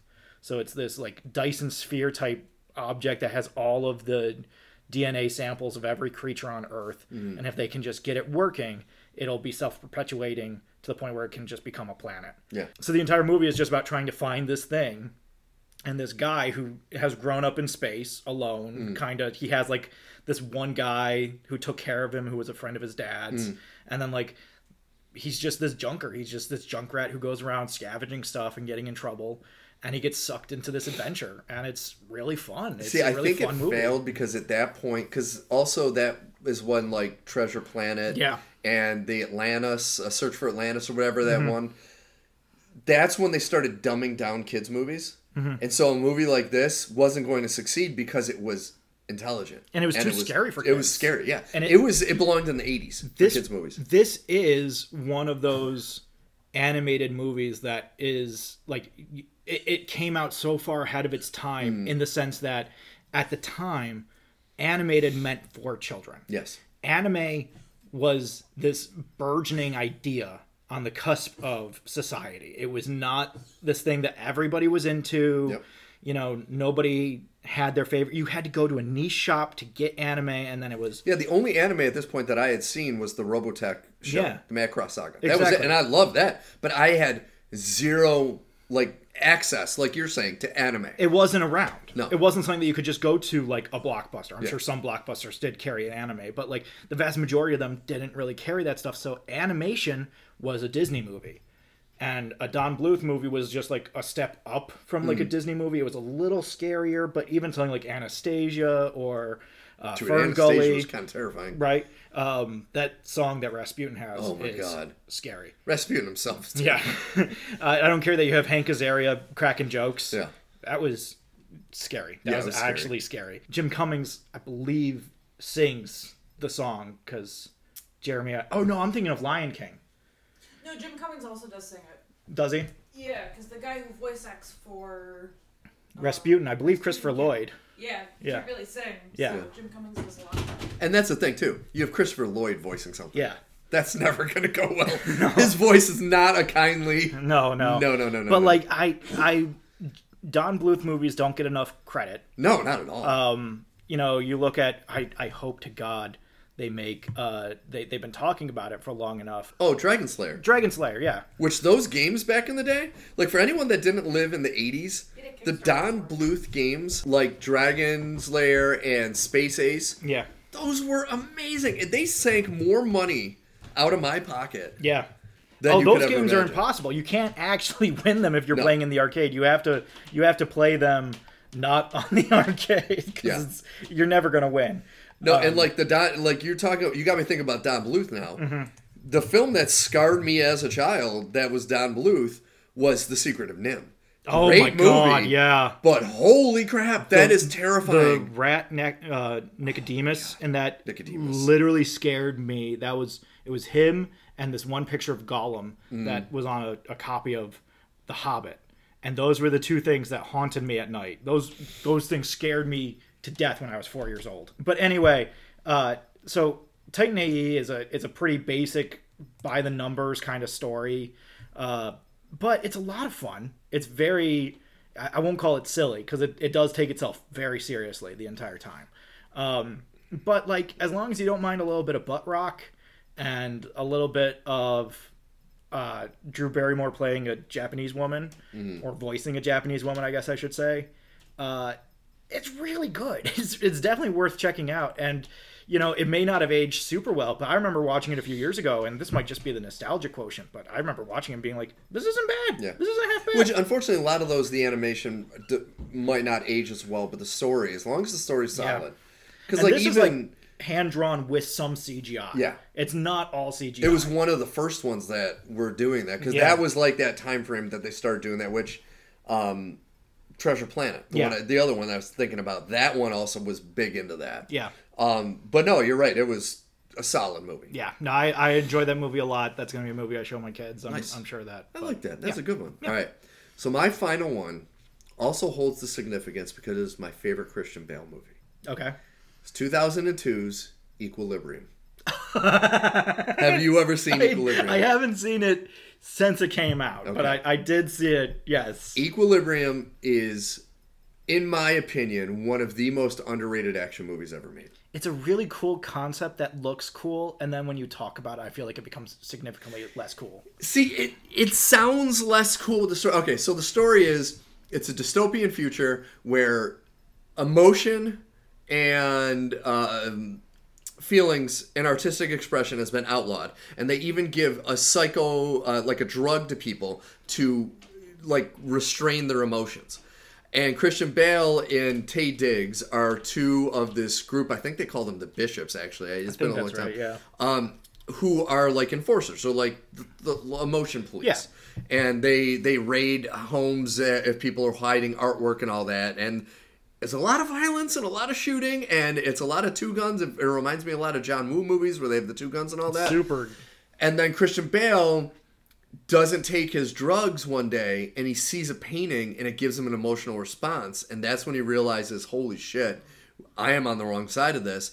And the whole movie then is him fighting against Taye Diggs and the establishment to kind of end this whole reign over people's emotions. Yeah. The one thing I will say, What? Because it's not the plot that is the thing that pushes it for me when it when it comes Hmm. to talking about it.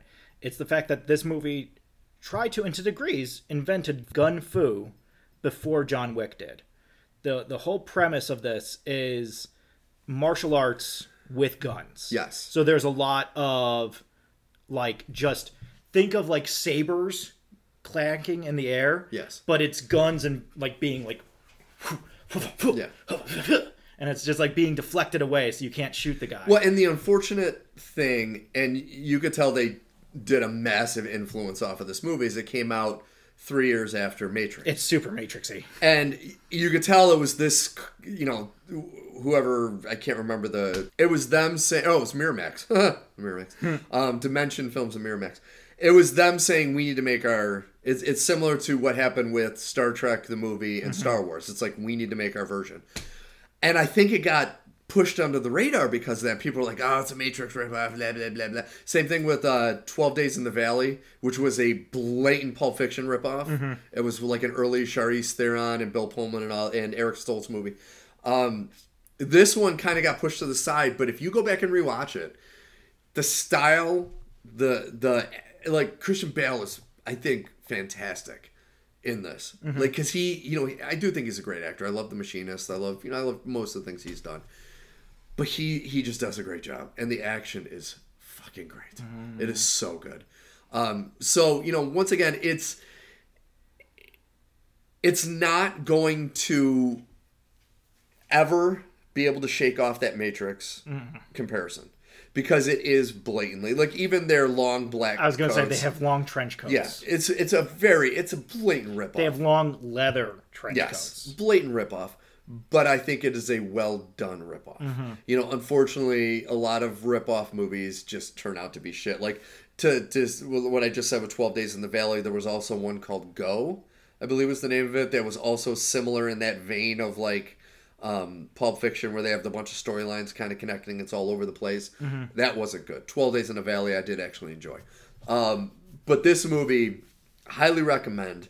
I it's just a fun movie. And it tries to do something interesting. Yes, You know, it like I, I I joke about it, but it did try to invent this new form of visual action Yes, where it's somewhere between a sword fight and a gunfight. yes, And whether that works or not is going to be dependent on who you are as an individual. Mm-hmm. Uh, everybody comes into a movie bringing their own baggage in one form or another. So, depending on what your baggage is, you're going to either really dig it or you're going to find it really silly.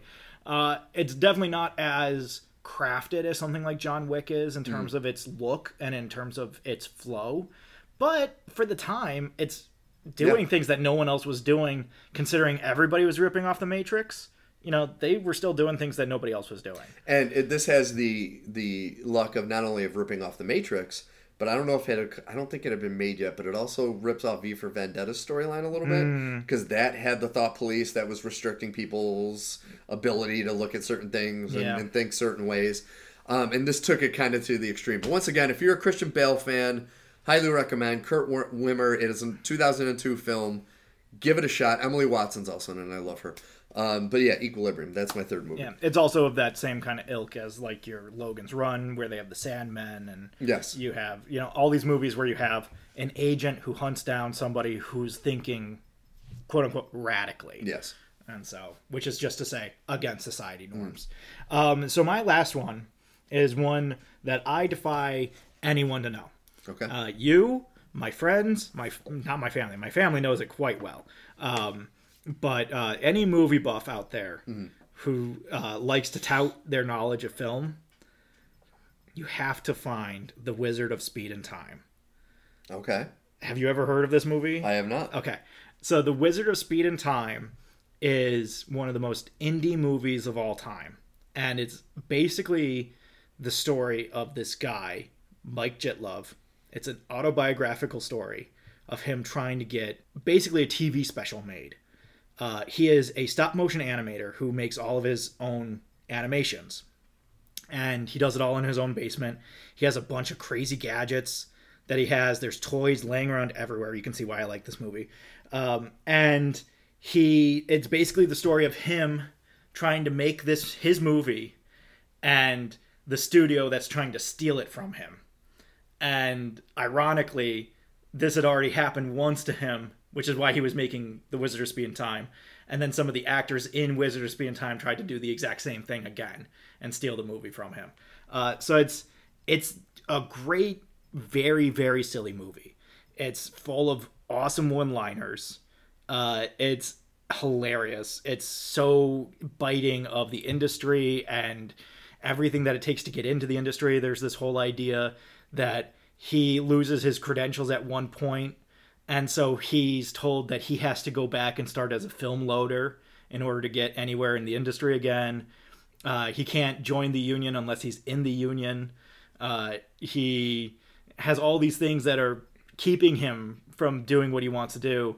But ultimately, it also shows that he has more freedom than any of the people in the movie industry because he can make whatever he wants. The cinematographer from this movie worked on Titanic. Really? Yes. That's amazing.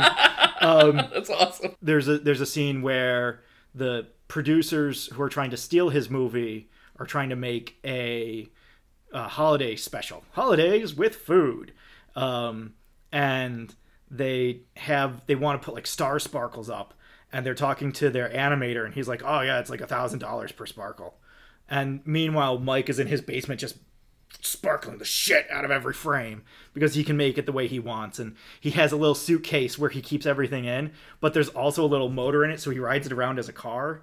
And it's it's just like this adorable silly wonderful movie about this guy who's just trying to animate what he wants. And it's it's so well written and so well thought out and really just shows what level of creativity you can do. It's it's a YouTuber back in 1988. You know, it's like he didn't have a platform, so he was just making shit in his basement and trying to get people to buy it. And it's it's a delightful movie. I love it so much. Uh, the tagline in the trailer is five years in the making, five days in the theater. So it's like it's that kind of movie. They know they're small. They know they're nothing in in the grand scheme of things, but they're so special and so funny and it's so good. I think it's on YouTube. Uh, if not, it's definitely worth hunting down. Um, just some of the me and my family still quote so many lines from the, this movie all the time, all the fucking time, and it's just it's so fucking good. I love it. I love it so much. That is awesome. And which blows my mind. I was a big fan of Miami Vice back in the day. Um, Philip Michael Thomas, who played Tubbs, Mm-hmm. One of the leads in it, was in The Wizard of Speed and Time. He Yeah. Mm-hmm. was policeman Mickey Polanco. That's awesome. No, I love it. I, I fucking love it. It's so full of great shots and Okay. just moments where you're like, how the fuck did they do that? I gotta see that. Oh, it's so good. I, I gotta see that. So we did good though. We, That was we it, picked yeah. movies that each other had not seen. Nope. Well, it's Titan AE I've seen. You but- had seen, yes. Yes. But that was also one of those ones where it was just like, I'm looking at the internet and I'm thinking, like, what in the fuck has the internet never heard of that Yeah. they think they've heard of? It's like, oh, you've, you've never heard There of Titan was AE. honestly, I had a list of like thirty. Yeah. I had to break down to three. I had a bunch more. I was going to talk about World's End, the end of the Cornetto trilogy. That Oh, no, everyone talks that. about Hot Fuzz, and everybody talks about Shaun of the Dead, and no one talks about World's End, which I think is better than Hot Fuzz and Shaun of the Dead. See, I give you better than Shaun of the Dead. Hot Fuzz is still one of my all-time favorites, but World's End is It's so fantastic. fucking good. The end of that movie is so good. It's so good. I we were talking about things where the third act kind of fell out of the bottom. This has one of the best third acts of any movie in the last 20 years. I don't fucking care. It's so good. But and it and it is shocking to me. I guess not overly shocking. The amount of movies that a lot of people have not seen, like kind of a recent one, is "This Is the End." That one with Yeah. um, uh, Seth Rogen and Yeah. James Franco. They played themselves. You know how many people haven't seen that movie? It's like, dude, that movie's awesome. Like I was trying to explain to people why I got into the Backstreet Boys. It was because I saw that movie, and at the end, when Jay Bernthal has to make his wish, and he wishes for the Backstreet Boys, and I was like, ah, man, I actually liked them back in the day. And I started listening to them again because of that movie. Yeah. Same thing with um, Harold and Kumar Go to White Castle, the uh, Wilson Phillips song, um, Hold On. God, the time before Neil Patrick Harris came out as gay Yes. That was a fun time. Which the funny part was is he came out as gay. Did you ever see the Christmas special they did? no, Harold and Kumar I've Save seen, Christmas? I've seen clips, but I've never seen the whole thing. He they have Neil Patrick Harris. So he had already come out as gay, and but they have him in the movie as he's gay, but he's only pretending. And so like he gets this he gets this woman back in his room with him, and he he said, "Oh, I'll give you a massage. Don't worry, I'm gay." And then he starts like grabbing her, and she goes, "I thought you were gay." He's like, "Yeah, gay for that pussy." He's "It's like absolutely murdered me." oh my god, And I, I love Neil Patrick Harris. I do too. That's But- so great. No, there's so many out there, and I, I, I like this. Like when I came up with this idea, I was like, you know, I really want to do this more because there's so many more movies. Like we have this situation that not only like I want to see Mr. Right now. Yeah, I have never seen it. I want to see the last one too, the Wizard of uh, what is it? The Speed Wizard of- Time. Speed in Time. I want to see those now. yeah. I lo- and I I I'm hoping people listening to this will, s- will hear some of these movies and be like, you know, I want to I want to Yeah. let's watch those now because there's so many great movies, obscure movies that are out there that no one will ever see, Yeah. and it's a shame because they're so good. Oh my god. And most of them are free online, the YouTube or whatnot. That's the thing is that these are movies that like yes, arguably it helps to have some kind of nostalgic feeling for them, but also Wizard of Speed and Time, that's just a, a love letter to filmmaking, not to Hollywood, not to major motion picture, not to production, not to any of these things. It is a love letter to the idea of making movies. Yes. And that's the kind of thing that like everybody should be into Wizard of Speed and Time. Yeah. You know, Mike Jittlov, for how long it might have taken him to finally get to a point of being famous for his work, Mm-hmm. deserves to become famous for his work because he's it's really good Mm-hmm. and it shows just how much love and effort he put into it. And you know where I first got this idea from? Hmm. I was listening to a Patton Oswalt, and he was talking about um, criticizing people who make movies, but then he real he said, you know, it's not easy to do, but people do it, and you just got to try. And he based it his whole argument on a movie called Deathbed, the bed that, That eats kills people, yeah. kills people. And I went and saw. I I found that, You found it? and I saw it, and it is horrible, but it's awesome. I just love that bit of just like, but what if he didn't get discouraged? Yeah. What if he fought through it like, ah, this is shit. No! I have to Yeah. finish it! But like even Troll two, Yeah. they fought to make that movie and they made a movie and it's like as bad like i would rather people go out of their way to see movies like that than to see some of these big budget crappy shit Oh, yeah. movies Oh, yeah. that are just terrible like I there's so many movies I've seen over the last year uh, where you just look at it and you're just like, this was a waste of my time. yes This was ultimately a waste of my time. I've seen Wizard of Speed and Time so many times. I have never felt like it was a waste of my time. and like the thing a good example of what you're saying is is take any of the dceu movies Mm-hmm. and then take deadpool Yeah. Deadpool was made with passion and focus, and it was his life's duty. Where DCU, they're like, oh, here are the characters, just make a movie. Yeah. And there's no heart behind any of them. No, it's just it's all about hey, superheroes are big right now, Yeah. and we have the three biggest superheroes of all time. We can make some fucking cash. Yeah. Do you care how good the movies are? Not really. No. We just want to shove as much as we can into any one given movie. Yeah. And that's Zack Snyder, who I once again like to refer to as uh, Baby Michael Bay. he is trying everything in his power to become Michael Bay. Oh yeah. Oh, he wants to be Michael. he wants to be Michael Bay so much, Yeah. and it's like, dude, there's already one Michael Bay. We don't. We don't need it. We don't But need a new Michael Bay. I, I think honestly, after the last one I saw, which was what uh, uh, Army of the Dead. Uh-huh.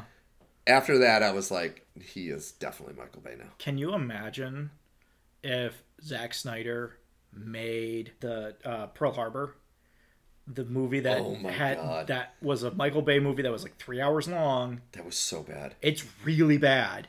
And I, I seem to remember hearing that it has enough film that if you stretched it end to end, it would go to the moon. Oh my god. And I'm just like, can you imagine if, Sna- if Zack Snyder did that? Because there'd be so much slow motion you could easily have. And it and that movie already has one of the worst, most cringeworthy slow motions, Mm-hmm. and that's when Alec Baldwin's character is leading them all to the planes, and he's got that slow walk, and he's like really hamming it up. I was like, dude, that's horrible. It's not a I remember I took my grandfather who loved he loved um like war movies because he was in World War II, and so he's like, I want to really see Pearl Harbor. I'm like, Grandpa, I don't know if it's gonna be. Let's go see it. And afterwards, he's like, What the fuck was that? The only good part of that movie is is Cuba Gooding. Jr. No, but because that I thought that was a good part too until you realize that was completely not what that guy did, Yeah. and you're like, Even Really? this we can't have. he can't have that. Yeah. So fuck that. Yeah, that movie's terrible. That's Ben- really bad. That was the that was the uh, post Reindeer Games bad Ben Affleck. That's the movie that I saw where I used to like Kate Beckinsale a lot, and then I saw that movie and I was like, maybe she can't act. I don't know. Maybe well, the American movie, accent it's not. was a little. It wasn't very good. No, it wasn't very good. Yeah. Um, because she was good in uh, like the first thing I ever saw her in was uh, Much Ado About Nothing. The She's great in Much Ado she's about great nothing. about in that movie. Uh, have you seen Shooting Fish? no, You want to talk about obscure movies? That's uh, Really? That's uh, Kate Beckinsale and um, the guy that played uh, Dorian Gray in the Stuart Townsend. yeah Yeah, yeah Aragorn before he got fired. Yeah. Yeah. And uh, it's, it's the two of them. It's a Okay. heist movie. Uh, Townsend and this other guy play these orphans who have always dreamed of having a big house.